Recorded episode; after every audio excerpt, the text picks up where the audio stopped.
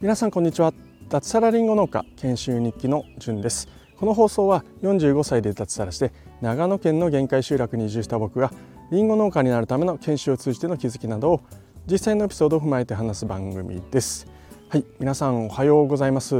2022年11月9日水曜日ですね。僕はいつも通り家の前からえ放送をとっております。現在気温ですね多分0度ぐらいになっていますね、はい、ただ、えー、ここら辺で言うとまだまだ寒さは序の口で、えー、冬本番になるとですねマイナス17度とかになるんですけれども、はい。えー、すごく寒くなります、はい、ただですね、えー、ふと今日思ったんですけどもこの寒さってすごいいいなっていうふうに、えー、思いました、まあ、僕は決して寒いのが好きなわけではないんですけどもただですねこの寒さがあるから太陽の暖かさが、うん、すごく実感としてですね、えー、ありがたく感じることができますね、うん、長野県すごくいいですよ。あの四季があしっかりとあってですねその移り変わりっていうのがすごい明確なんですよね長野県って、うん、なので、えー、そういった意味で自然をこう四季の移り変わりを楽しめるっていうことで長野県すごいおすすめです。えー、僕のですね、えー、妻はですねあの夏ぐらいからかなあのフキノトウが食べたいとか言って まだ終わったばっかりやんけとか言って言ってたんですけれどももう未だに言ってますね早くフキノトウが食べたいと。はい、あの僕はいや秋は秋で冬は冬で、え、その時の旬のものを楽しめばいいじゃんと先のものをね、え、言ってもしょうがないじゃんとかっていう話をしてるんですけどもまあ、あの楽しみがあるっていうのはすごくいいことかなっていうふうに、え、思います。はいえー、で今日はですね、え、昨日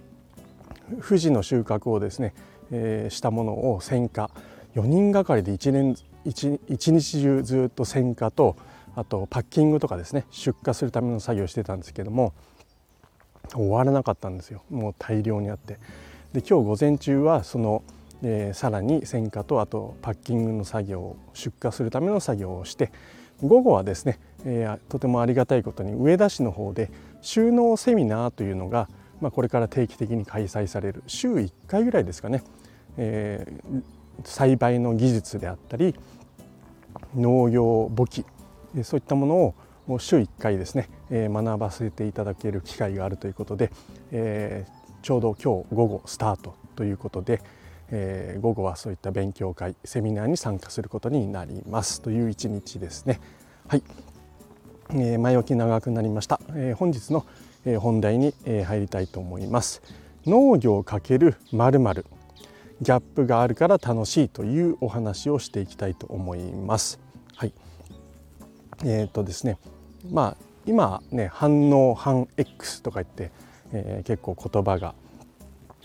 まあ、流行っているというか、まあ、そういった取り組みをしている人たちってすごく多いと思うんです。だんだん増えてきてるのかなっていうふうに、えー、思います。はい。えー、僕が所属しているトマジョ DAO というオンラインコミュニティ上でもですね、えー、まさにそのファウンダーのトマ太郎さんという方はですね、えー、農業をかける YouTube ですね。YouTuber として、まあえー、成功されていたりあるいはその後はですね農業をかけるボイシーパーソナリティですねラジオでも発信しておりますで最近はですね農業×る NFT ということでオンラインのコミュニティを作ったりあるいは NFT を発行したりっていうことをされていますよね。うん、で僕はまあ、えー、サラリーマンの頃から副業をやっているのでサラリーマン×副業で副業は何かというとウェブライターとかえブログですねブログを書いたり、えしております。でその流れで、えー、まあ、新規収納をするということで今研修生なんですけども研修をしながら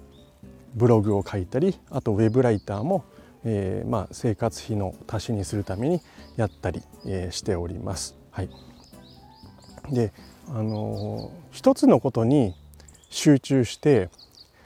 あの没頭してそこの専門家になるっていうのは僕はすごく魅力的なことだなと思うしそっちの方がいいんじゃないかっていうふうに、まあ、ずっと思ってます。まあ、以前ラーメン屋の話をしたと思うんですけれども、はいえーと、僕はですね、えー、醤油ラーメン味噌ラーメン塩ラーメンとかが食べられるお店よりもですね、えー、もう醤油専門でやってますとかですねあるいは豚骨だけっていうようなラーメン屋の方が好きなんですよ。うん、なので僕の思考としては本当は専門家で僕で言えば農業に打ち込んで、えー、農業だけでこう成功する、えー、プロになるっていうのが好きではあるんですよね。うんまあ、ただですね、あのー、うん、そういった一点集中して、えー、やるっていうのもすごく好きだし僕は魅力的に感じるんですけれども、まあ、ただですね、え、世界を広げたりする意味でも、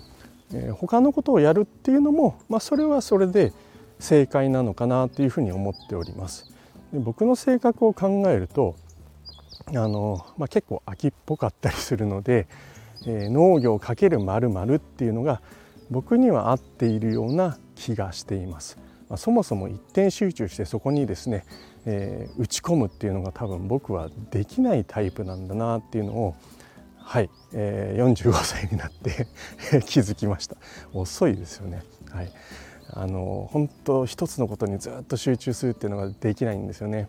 あっち行ったりこっち行ったりしてこう、うん、よく言えば好奇心旺盛というかですね新しいものが好きで何か新しい技術が生まれたりするとそこに、えー、行って、えー、ちょっとやってみようとかって思ってしまうタイプなんです。うん、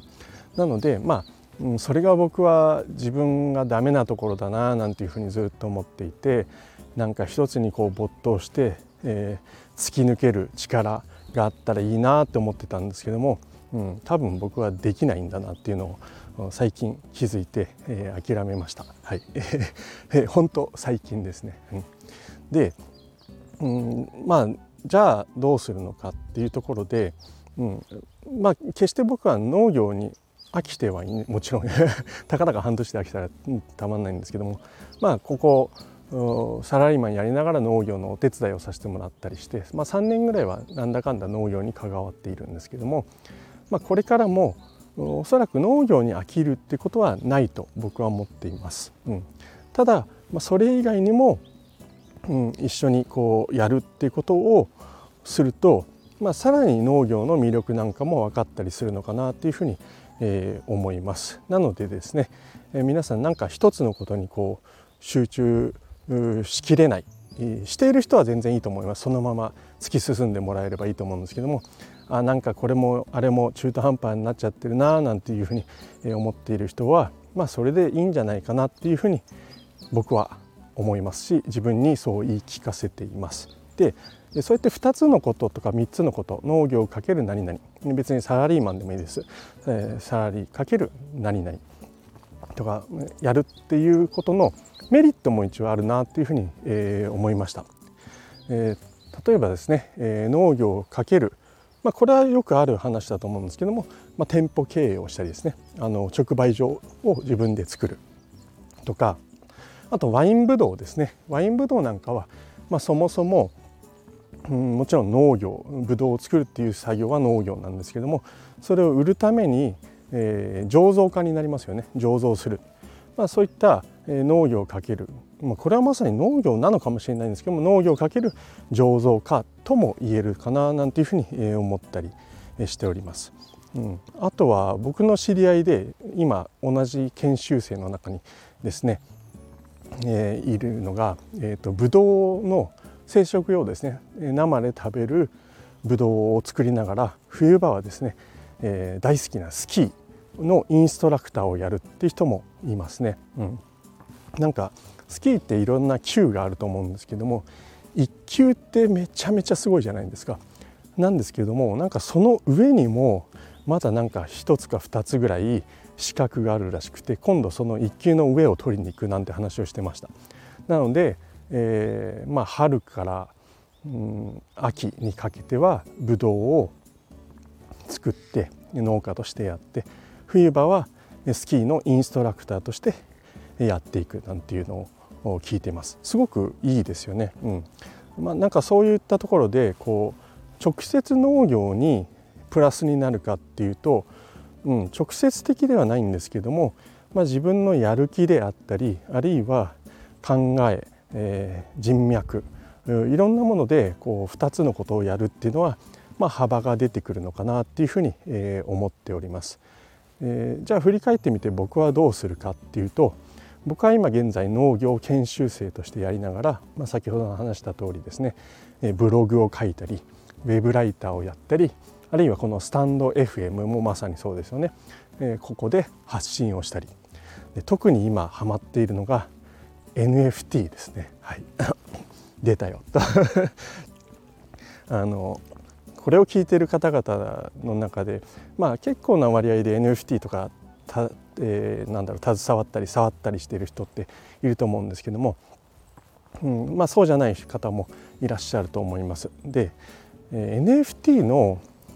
面白さってすごいこう中毒性があるんですよ。うん、共感していただける方もいると思うんですけどもすごく面白いんです。うん、で何が面白いのかなっていうふうに思ったんですけども、えー、まず一つは NFT ってこう、まあ、デジタルな画像ではあるんですけどもそれをこう集めるっていうコレクター要素がありますよね。うん、僕子供の頃ビックリマンシールとか結構好きで買ってこう集めたり友達と交換したりしてたんですけどもまあ、まさにその要素がありますよね。NFT って、うん、お財布デジタル上のお財布なんですけどもその中に、えー、どんな NFT を持っているか。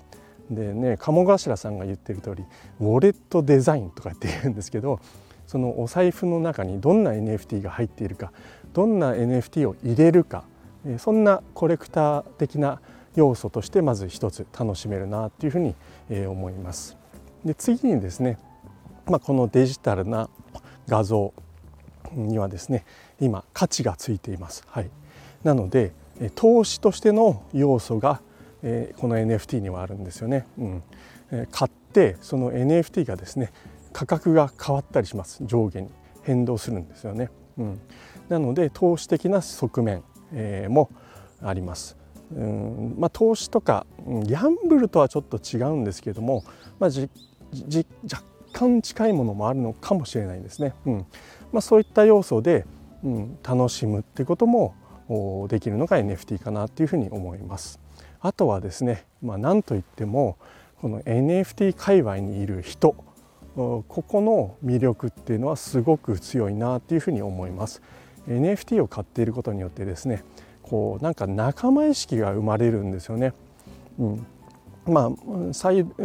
毎度この放送とかで話してるんですけども NFT を買っている人特に PFP と呼ばれる、えーと、ツイッター用のアイコンになるような NFT ですね。これを日本で買っている人って今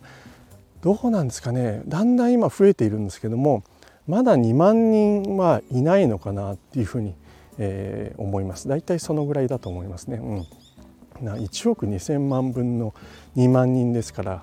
0.002%ぐらい弱、うん、の人しか日本では NFT、えー、この PFP というものを買っていないっていうことですごく界隈がまだまだ狭いんですよね。うん、でそんな中でですね、えー、やっているもんですからまあマイノリティですよね。うん、なのでこう NFT を持っているってだけでですねああの上から目線なんですけどこの人分かってるなっていうふうに思うんですよあ仲間だみたいな、まあ、そんなことがあったりあるいはですねこう僕らはこの NFT というのを最新のテクノロジーだっていうふうに思っているんです。うん、なので、まあ、これもちょっとした自己満なんですけどももうなんか先進を言ってるぜみたいな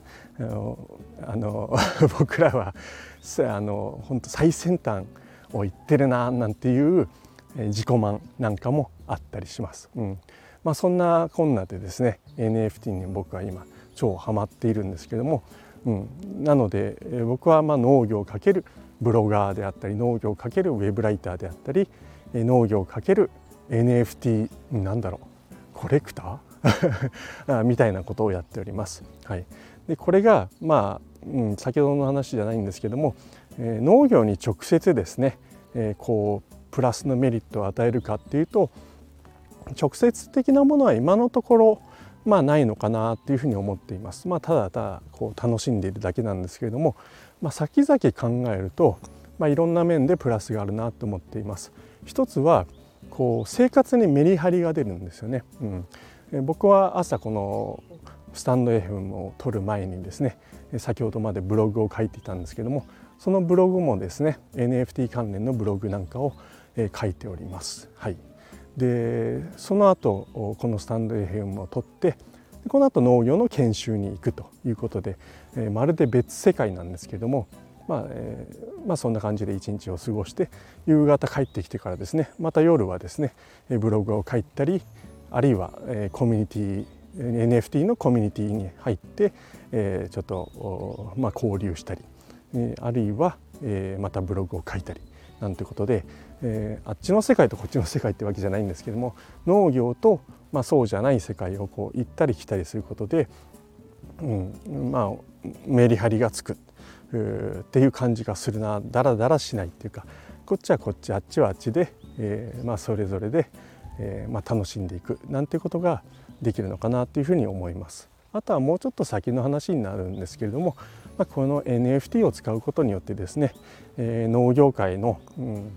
なんだろうな足りない部分っていうかあそういった部分でも役立つ技術だっていうふうに思っていますので、えーまあ、そういった意味で先々農業にも役立つことがあるかもしれないななんていうふうに思っております。まあ、そこにあまり期待しすぎるのではなくてですねどちらかというと、まあ、2つのことをやりながらですね、えー、両方を切り替えながらこう楽しんでいくっていうことが良、えー、かったりするのかななんていうふうに、えー、思ったり、えー、しております。はいえー、ちなみにですね、えー、僕が書いた最近の最新のブログで、えーえーと、池早さんがですね、えー、運営している池早仮想通貨ラボっていうところがあるんです。でここにはですね、まあ、名前の通り、まあ、仮想通貨を研究する場所のコミュニティなんですけども最近は特に NFT に関してがすごく盛り上がっていて、えー、中での交流最新の情報とか勉強とかがすごくできるコミュニティで、まあ、そのことについてちょっとブログを書いたんですね。うん、これ入会費がですね9万8,000円ということですごく高いって思われるかもしれないんですけどもまあ実際は僕はそんなことないなっていうふうに思います。それだけの価値のある場所だというふうに、えー、思っています、うん、NFT に関して携わりたいんであればぜひ入ることをお勧めしますね、うん。まあ、初心者禁止とか、まあ、この値段がハードルになって結構入れないっていう人が多いんですけれども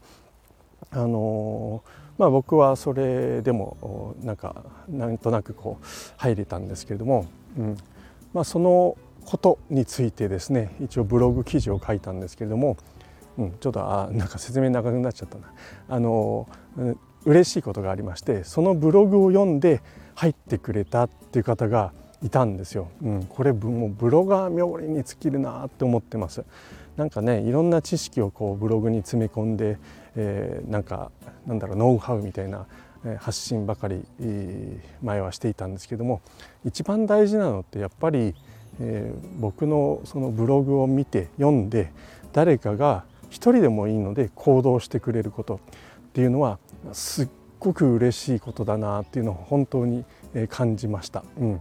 えー、この記事を読んで入ってくれたのがですねトマジョダオのアスカさんって方ですね。はい、えー、僕の記事がすごく良かったって言ってくれて入ってくれてます。でその他にもですねあ実はあの読んですごく